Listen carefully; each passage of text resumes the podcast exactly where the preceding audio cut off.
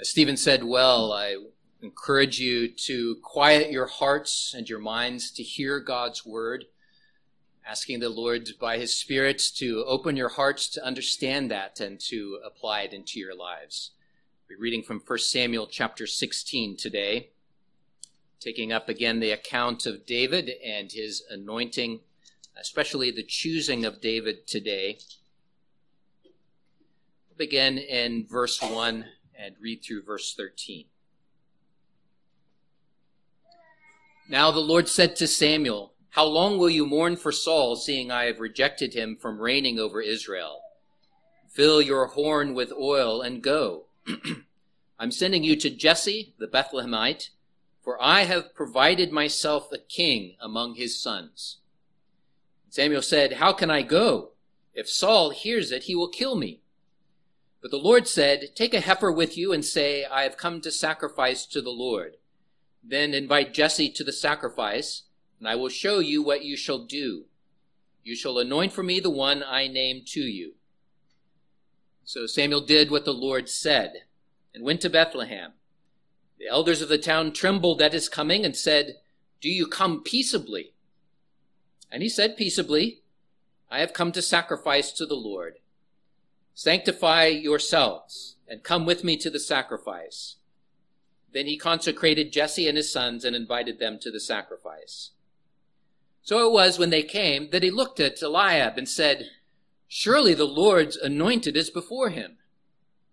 But the Lord said to Samuel, Do not look at his appearance or at his physical stature, because I have refused him. For the Lord does not see as man sees.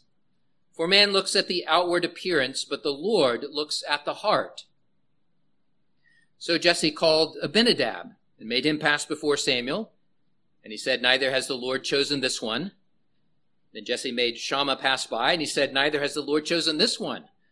Then Jesse made seven of his sons pass before Samuel. Samuel said to Jesse, The Lord has not chosen these. Samuel said to Jesse, are all the young men here? And he said, There remains yet the youngest. There he is, keeping the sheep. Samuel said to Jesse, Send and bring him, for we will not sit down till he comes here. So he sent and brought him in. Now he was ruddy, with bright eyes and good looking. And the Lord said, Arise, anoint him, for this is the one. Then Samuel took the horn of oil and anointed him in the midst of his brothers. And the Spirit of the Lord came upon David from that day forward. So Samuel arose and went to Ramah. Today we have the vivid account of God's choosing David to serve as king over Israel.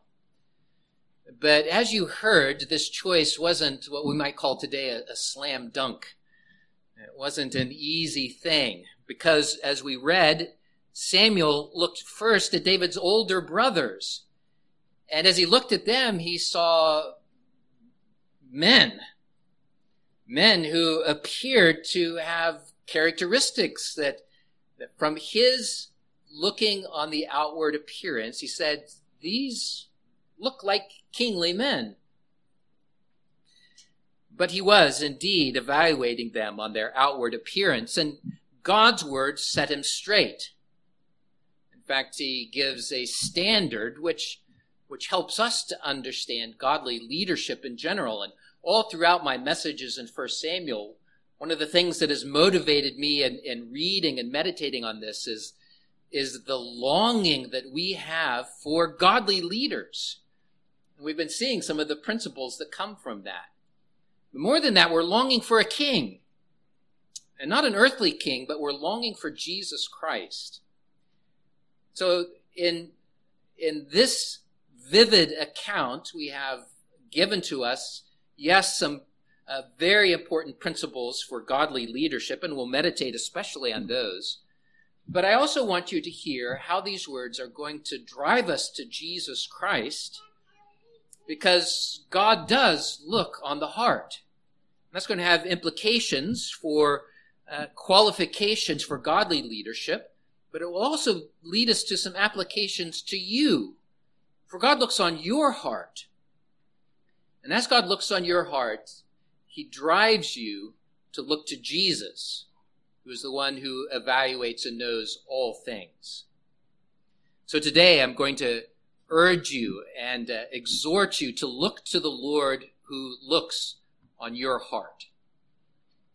Let's start with uh, Samuel's mistake here, a mistake that I'll, I'll, I'll put in the, in the words, the, the worldly qualifications for leadership.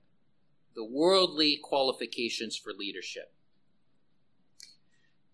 The Lord had rejected Saul as king over Israel, and then the Lord came to Samuel and he sent him to Jesse because, as he said, I will provide, I have provided a king for Israel. My previous sermon on 1 Samuel, I pointed out that, that God is at work in history. That even though Saul rejected God, and even though Israel had strayed, and even though Samuel was, was grieving over Saul, and he had lost hope, that, that God never stopped loving Israel. God never stopped working in history, going eh, to accomplish his purposes. He would and he did provide a king for Israel, pointing forward to the provision of Jesus Christ ultimately. So to fulfill this, God said to Samuel to go to the house of Jesse to anoint a new king. But as they, as the account says, Samuel was still afraid of Saul and the potential of his anger at appointing a new king. So God gave, uh, gave Samuel a reason to go, to, to take a heifer to the sacrifice, and then invite Jesse to join you. Just so you understand what's going on here, when a sacrifice like this was, was made, there would be a portion of the cow that would be burned as an offering to the Lord. But there would also be a portion of that that would be would be made part of a feast for those who were there to celebrate that sacrifice. And that gave reason, it gave an opportunity for Samuel to be in Jesse's house and to be among Jesse's family and an opportunity to, to do what God instructed him to do, to listen to that leading and to anoint the king that God chose. And so that's what Samuel did. In, t- in that time of family, Samuel begins to inspect Jesse's sons. Now, uh, maybe the children can imagine some of this as you as you think of what a king looks like. Maybe you would be like Samuel, and you would look for someone who was who was big and strong, and maybe already had experience fighting in an army just like Jesse's oldest son, Eliab.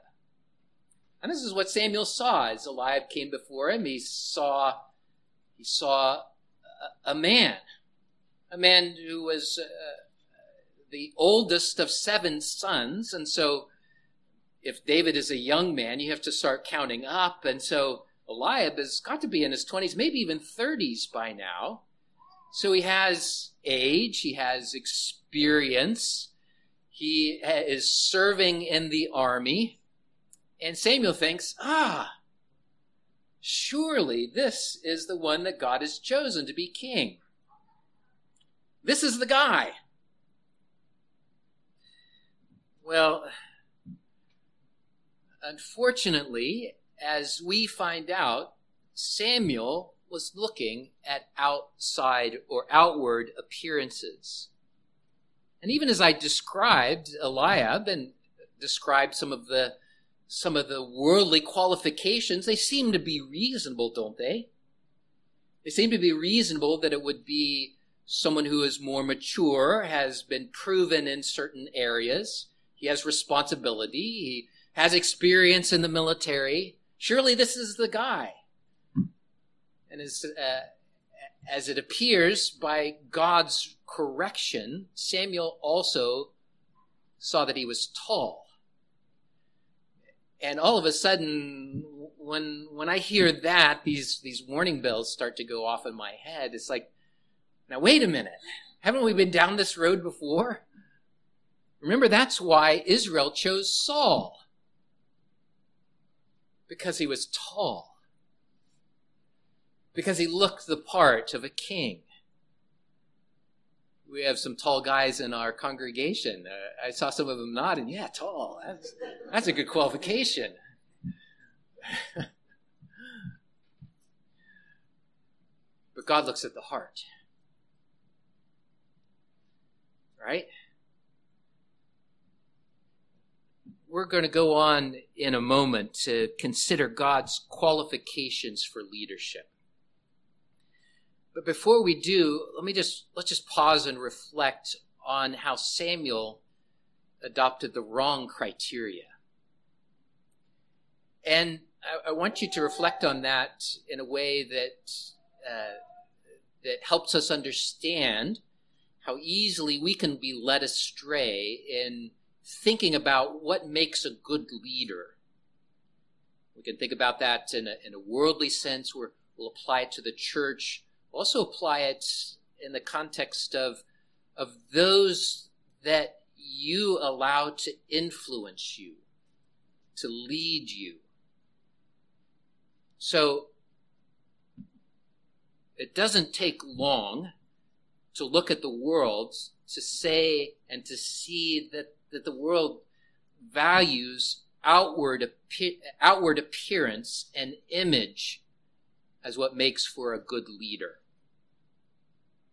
One commentator says, like Samuel, we are too impressed by things that can be seen with physical eyes, and consequently, we live in a world where physical beauty outranks spiritual depth and where success in business, business and in church tends to be defined in materialistic terms, and where charisma is prized above character. Those are aspects of the outward appearances that influence our, our thinking of what makes good leadership. We even have a whole class of individuals that we now call influencers. Do you know what an influencer is? It's someone who has developed a brand about themselves, who is on social media and has gathered a huge following. And these men and women work hard to develop this brand, and they work hard to look the part of someone who is successful to say things in a witty way so as to have people come back day after day so that, that they can have more and more followers. And why do people flock to their social media accounts? Why do they have these, these huge numbers on Instagram? Is it because they have wisdom or godliness? Probably not. Sadly to say, we seem to follow influencers and government officials and Hollywood elites because of their appearance, because of the brand that they have, have created, because of their popularity and ability to sway lots and lots of people, because of their physical beauty, because of their way with words, and so on and so on. This is leadership by outward appearance, and it is the worldly qualification about what is successful. And it can even influence the church. Leadership in the church is a very important subject. We follow Jesus Christ, and the Lord has given to the church, officers that will serve as leaders. And we read earlier some of the qualifications for that that will be part of the godly characteristics. But the choice of leaders in the church can go astray if we begin to adopt the worldly qualifications for leadership.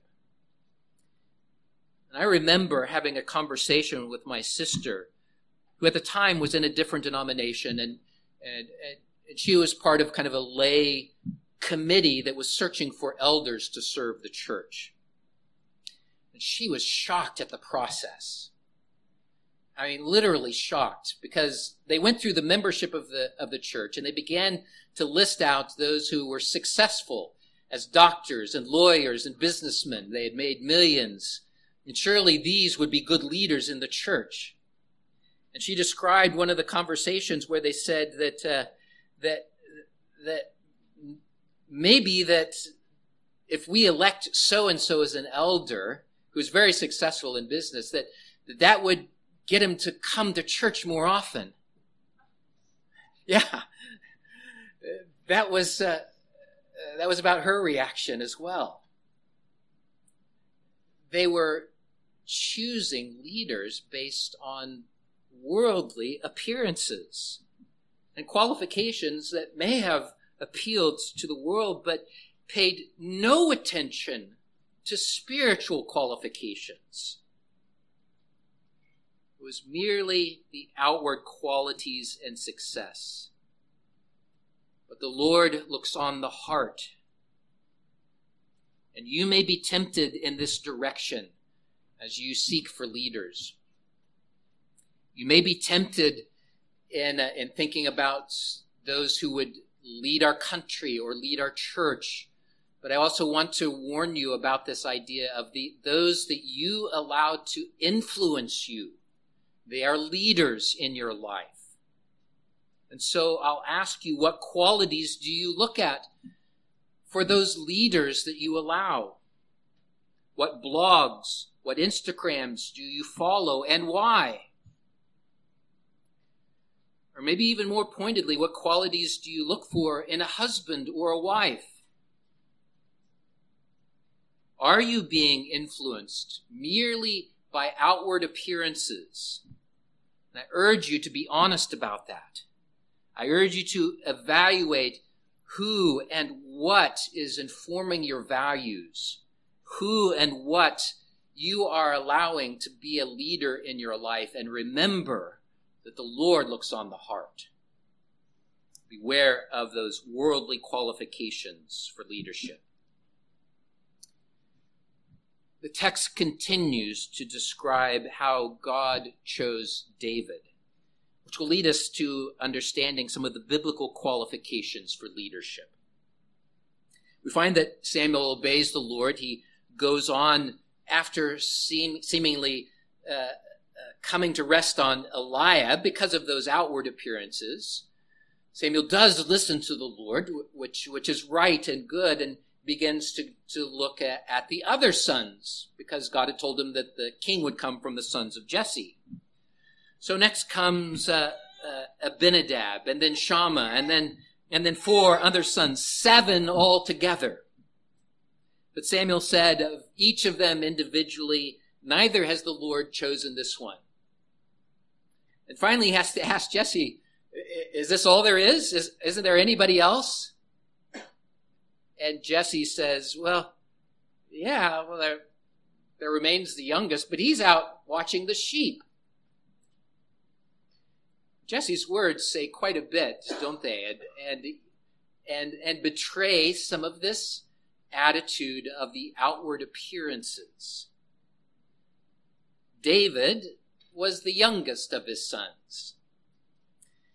And he was so far down on the list of importance that, that he wasn't even invited to the sacrifice and to the, fest, to the feast that would be celebrated.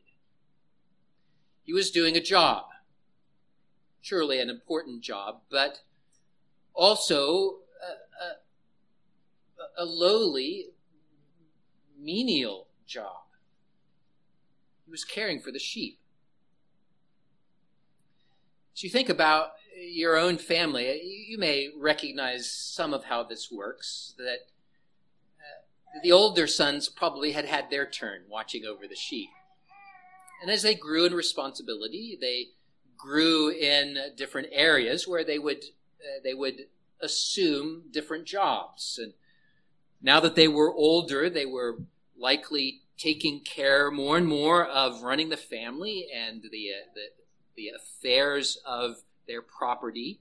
They come to serve in the army and so on. And the keeping of the sheep is passed on to to the youngest and on and on and down until until David. And the brothers uh, apply this in a way that, that, that looks on that job and looks on David with a with a little bit of disrespect. Not just a little. If you turn later, and we'll come to this later, uh, when David brought food to them while they were serving in the army, they treat him as a little boy. They were men. They were doing a man's job. David, you're a boy. You go home and take care of the sheep. And that disdain comes through by this aspect of outward appearance. But once again, the Lord looks at the heart, and the Lord chose David. What was it that God saw in David? What was it that he was looking for?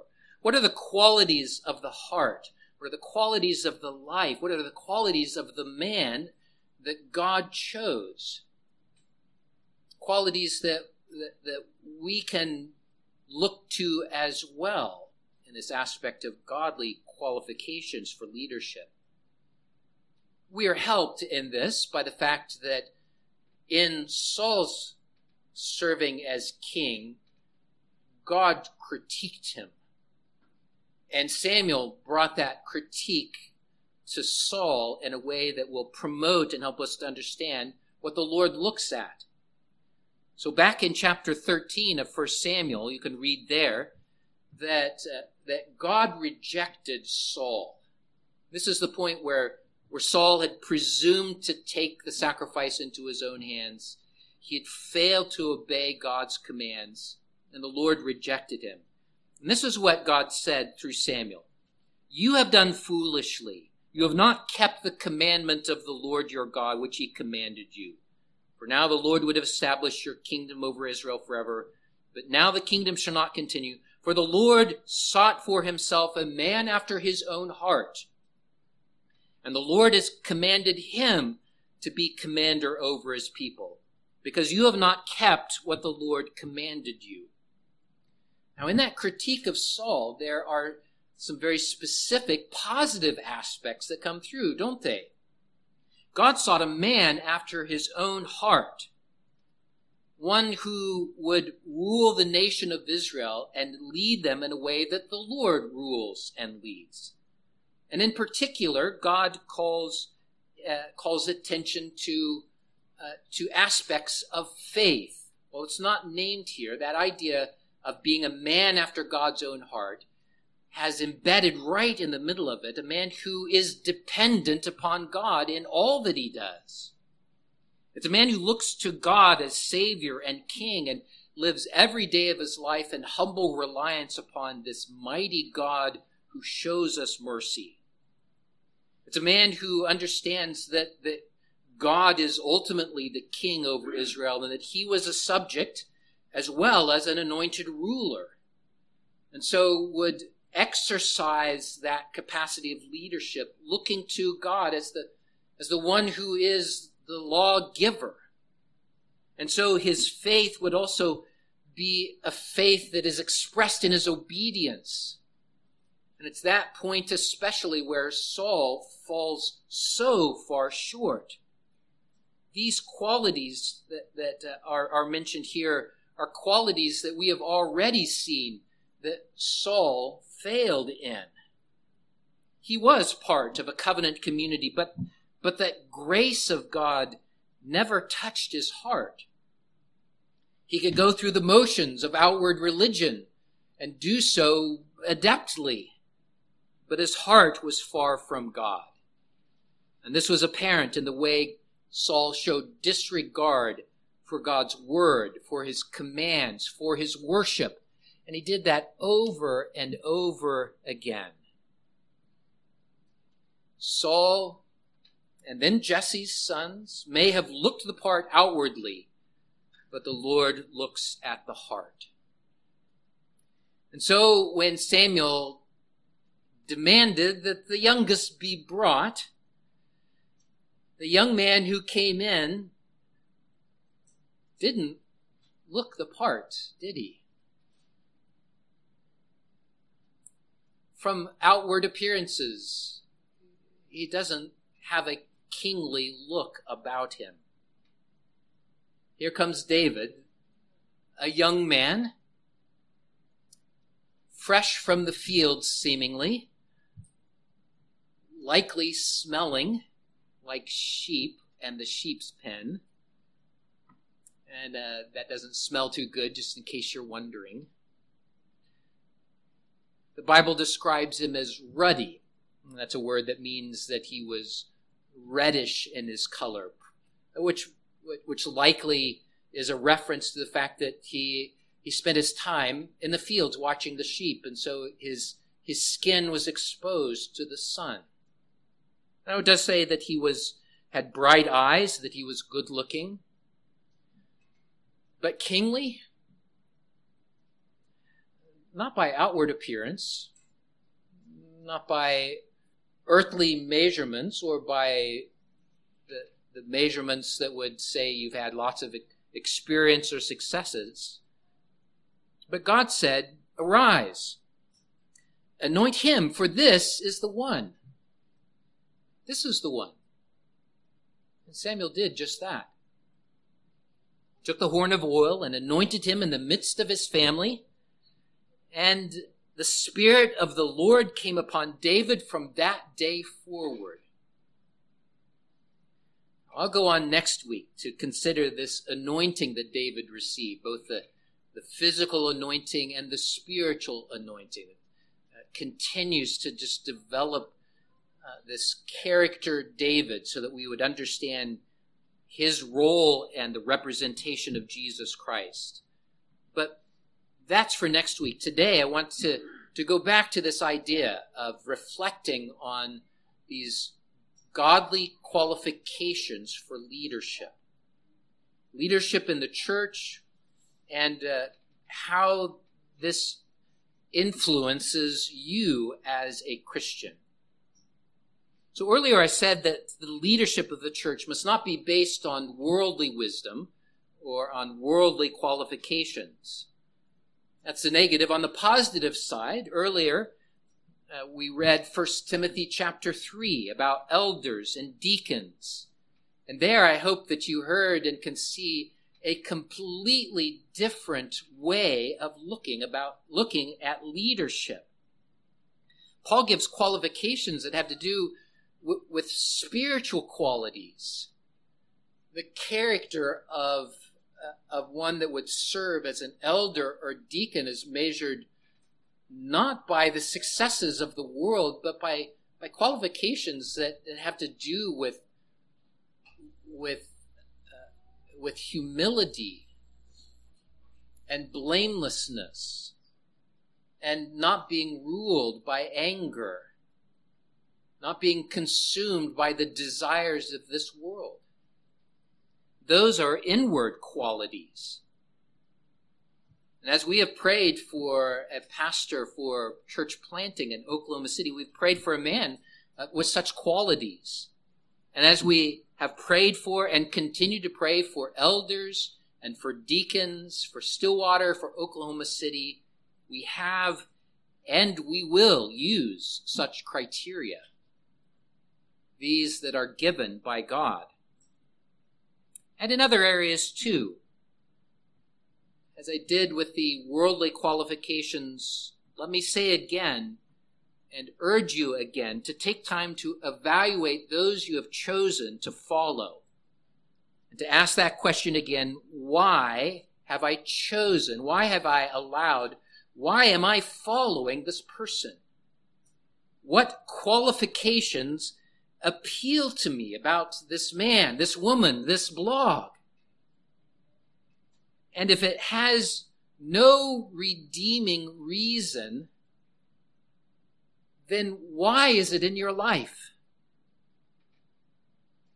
Look for leaders, look for those in your life that will demonstrate the spiritual qualities of leadership and follow them. And for parents, you know well how the influence of of others plays an important role on your in your children's life. think long and hard and wisely about those that you bring into your children's life to influence them, to lead them. Finally, before closing this sermon, I must make the application that the Lord looks on your heart.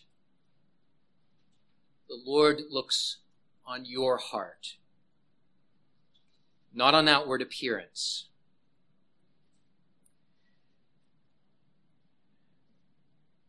Our Savior, Jesus Christ, is uh, in, a, in a really fascinating way, is one whose outward appearance is not something to look at. Do you remember what Isaiah 53 says of Jesus? As, as Isaiah looks forward to the coming of the King of Kings, the Lord of Lords, the, the mediator Jesus Christ, he describes him in this way. For he will grow up before him, that's the Lord, as a tender plant and as a right root out of dry ground. He has no form or comeliness. And when we see him, there is no beauty that we should desire him. He is despised and rejected by men, a man of sorrows and acquainted with grief. And we hid, as it were, our faces from him. He was despised, and we did not esteem him. There are many in the world that look at Jesus Christ and despise him. And it may be that you are maintaining an outward appearance of being here at church and of some outward uprightness, but the Lord looks at your heart. He knows if you are despising this suffering servant who is Jesus Christ, the King of kings and Lord of lords. So, one application of this is that the Lord knows your heart. And if you're looking for a Savior that is going to give you lots of toys or lots of earthly success or that uh, brand new car, then you're looking at the wrong thing. You need to look to the Lord Jesus Christ who looks on your heart. And you need to accept him as the one who bears your sins. For that's what Isaiah goes on to say that he was wounded for our transgression, he was bruised for our iniquities. The chastisement for our peace was upon him. And by his stripes we are healed. All we like sheep have gone astray. We have turned everyone to his own way and the Lord has laid on him the iniquity of us all. This is the way of salvation. The suffering servant Jesus Christ is indeed our Savior. And the Lord looks on your heart. That provides an element of conviction and call to the unbeliever, but it also provides an element of of comfort and rest to you who are looking to the Lord. For there is another pitfall in outward appearances, and that is to think that, that God requires you to be perfect. That God requires you to have everything together before He will accept you. But that's, that's not what He is looking for. He's looking for faith.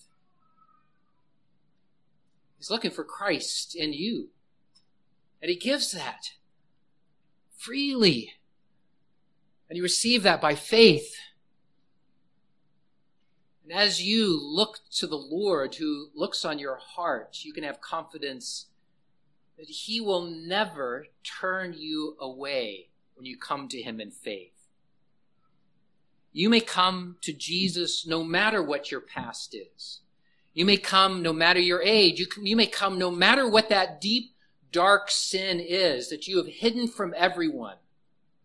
You may come to Jesus and he will forgive you. He has promised as much. And he knows what has happened because he looks on your heart. You may have confidence then. You may have confidence that you may rest in a Savior who knows everything about you. Dear friends, I urge you that if you have not trusted in Christ, will you do that? Will you come to Christ, who has looked on your heart and knows where it is? Pray that you would be convicted of that call and come to Jesus. And dear friends, if you have rested in him, will you continue to understand that the Lord looks on you, looks on your heart, and sees Christ? Look to the Lord who looks on your heart. Amen. Let's pray.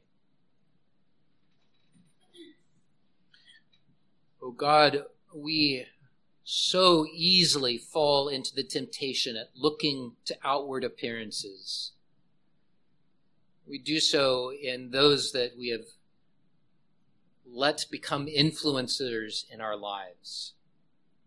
We have done so as we have looked at our own lives and tried to influence others and even to try to influence you but God, we know that you are the one who discerns everything. You know our hearts. And so with humility, we come to you and say, Oh Lord, our hearts are not haughty. By faith, we say this, not perfectly. Our hearts are not haughty, O Lord, because we need Jesus, our Redeemer. And so we rest upon you even as a child rests in his mother's arms, we rest in you, not because we have done great things, not because of our righteousness, but because of Jesus Christ, whose righteousness has been given to us. Oh Lord, thank you for looking on our hearts, for judging our thoughts, our actions, our motives, for giving us your Spirit to repent of our sins as necessary and to receive and to rest in Jesus, our one and only Savior. In his name we pray. Amen. We'll close by singing Psalm 27. All throughout this psalm, there is a, this confession of faith that the Lord is our light and our saving strength.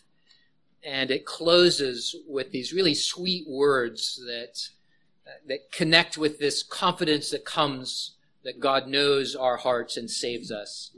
The last stanza says, With patience wait upon the Lord. Oh, let your strength be great, and so let courage fill your heart as on the Lord you wait. Let's stand and sing Psalm 27d.